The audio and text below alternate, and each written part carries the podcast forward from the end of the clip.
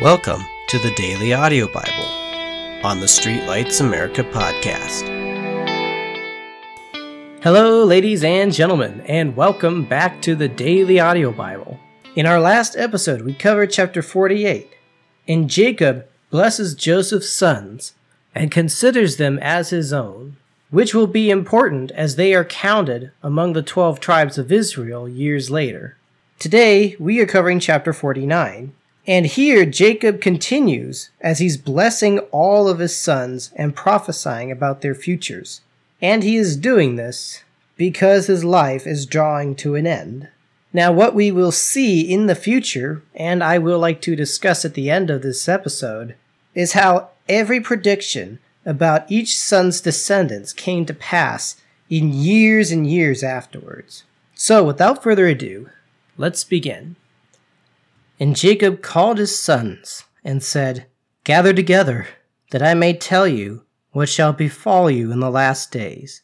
Gather together and hear, you sons of Jacob, and listen to Israel, your father. Reuben, you are my firstborn, my might and the beginning of my strength, the excellency of dignity and the excellency of power. Unstable as water, you shall not excel because you went up from your father's bed, then you defiled it. He went up to my couch. Simeon and Levi are brothers. Instruments of cruelty are in their dwelling place.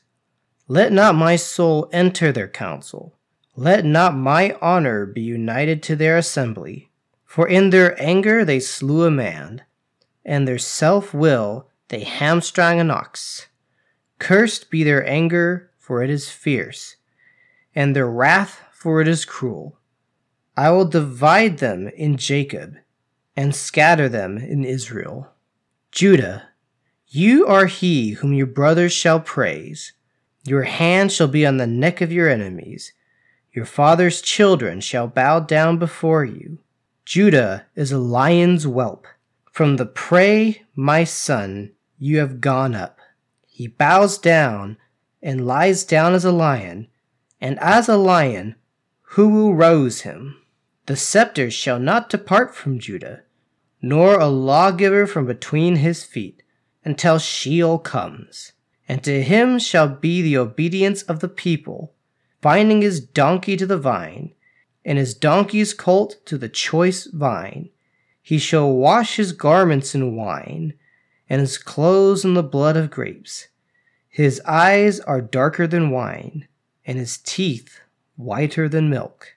Zebulun shall dwell by the haven of the sea. He shall become a haven for ships, and his border shall join Sidon. Issachar is a strong donkey, lying down between two burdens. He saw the rest was good, and that the land was pleasant. He bowed his shoulder to bear a burden, and became a band of slaves. Dan shall judge his people as one of the tribes of Israel. Dan shall be a serpent by the way, a viper by the path, that bites the horse's heels, so that its rider shall fall backwards. I have waited for your salvation, O Lord. Gad, a troop shall tramp upon him, but he shall triumph at last.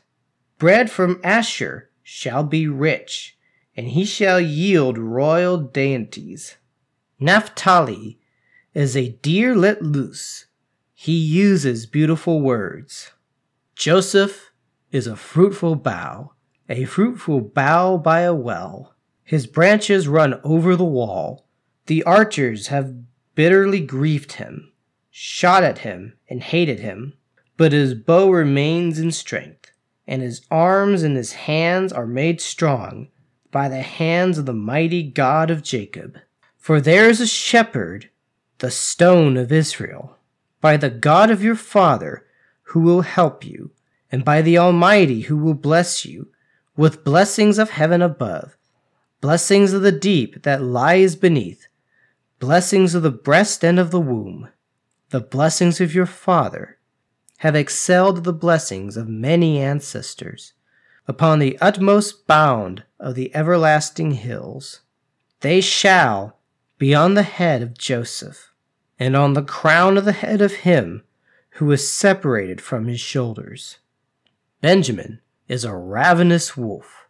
In the morning he shall devour the prey, and at night he shall divide the spoil. All these are the twelve tribes of Israel, and this is what their father spoke to them. And he blessed them. He blessed each one according to his own blessing. Then he charged them and said to them, I am to be gathered to my people. Bury me with my fathers in the cave that is in the field of Ephron the Hittite, in the cave that is in the field of Machpelah, which is before Mamre, in the land of Canaan, which Abraham bought with the field of Ephron the Hittite as a possession for a burial place. There they buried Abraham and Sarah his wife.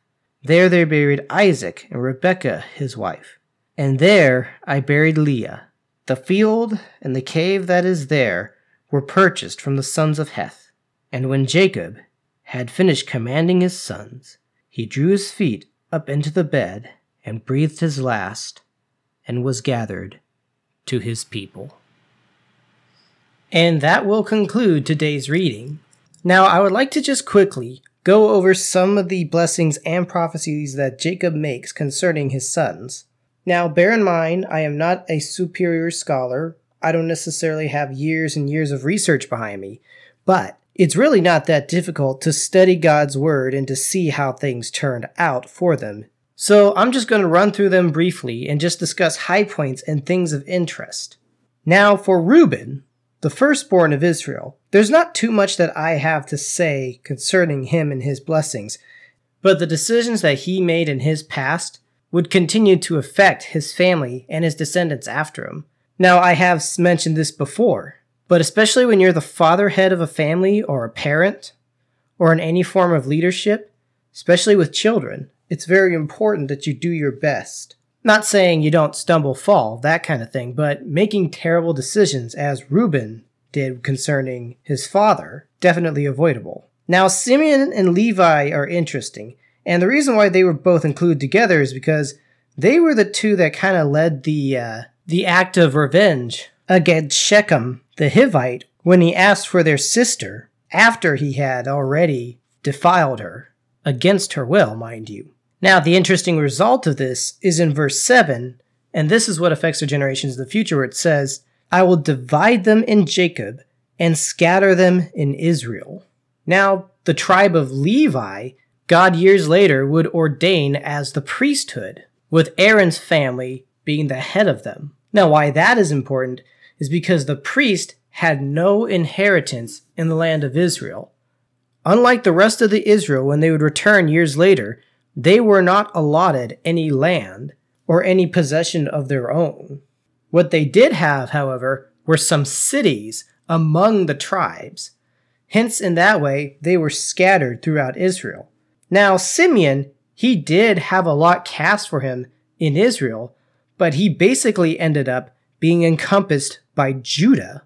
So, really, he had no borders of his own. He was within another nation. Now we come to Judah, who I find perhaps one of the most important tribes of Israel for a multitude of reasons. Disclaimer, not importance in terms of racial or anything like that. No, in terms of what God promised would come out of them and what God has done through them already.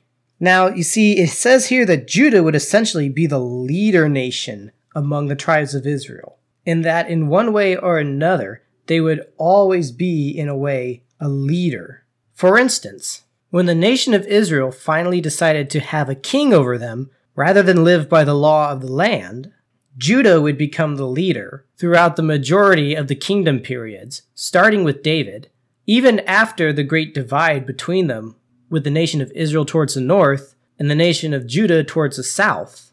Judah still remained on the throne as a tribe for years.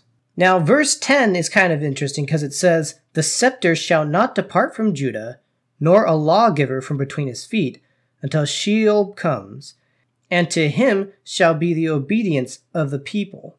Now, we may scratch our heads now and say, Wait, the nations of Israel are split now, and it's very difficult, even with our modern technology and DNA testing, to truly determine who was from which tribe? Well, there's a little more to this one verse. God promised Judah that the scepter would never depart, right? Nor a lawgiver leave him, right? Well, years later, God promised the same thing to King David, saying that none of his descendants would ever cease to sit on the throne. And again, a lot of people be like, well, they're not sitting on the throne now, they have a presidency in Israel. And you would be right. And the reason for that is, again, I'm just talking off the top of my head.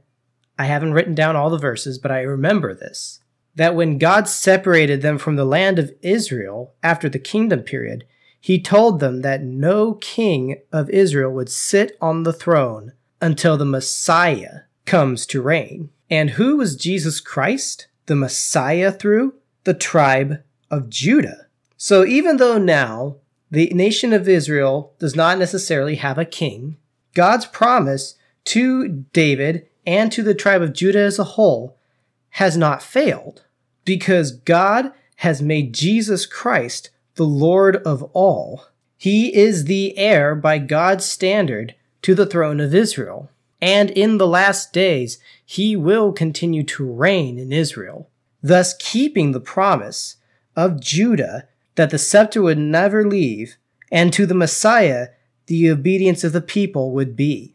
Now, Zebulun, much simpler, it was told that he would inherit the coastal lines along the shores of Israel. Issachar, in their inheritance, would be seen as servants. Now, Dan in their inheritance would become one of the mightier tribes of Israel, but they would also be one of the tribes that have a habit of falling away from the Lord, and sadly would act as a snare to the children of Israel during the kingdom periods. Gad, very simple and straightforward, would see times of hardship at the hands of others, at the hands of other enemies, but he would, in the end, triumph over all. Asher would become rich in the future. Naphtali is kind of a footloose and fancy free individual. And Joseph, even though this might be considered an existing blessing, this is more or less a telling of the blessings that have already come upon him. How, despite the bitterness that his brothers showed him, and all the hatred he endured, the mistreatment he endured from his owners, how God was with him always, and that God in his might made him fruitful even in his exiles. And the tribe of Benjamin would be wild, not necessarily unruly, but they were fierce fighters, hunters, and warriors.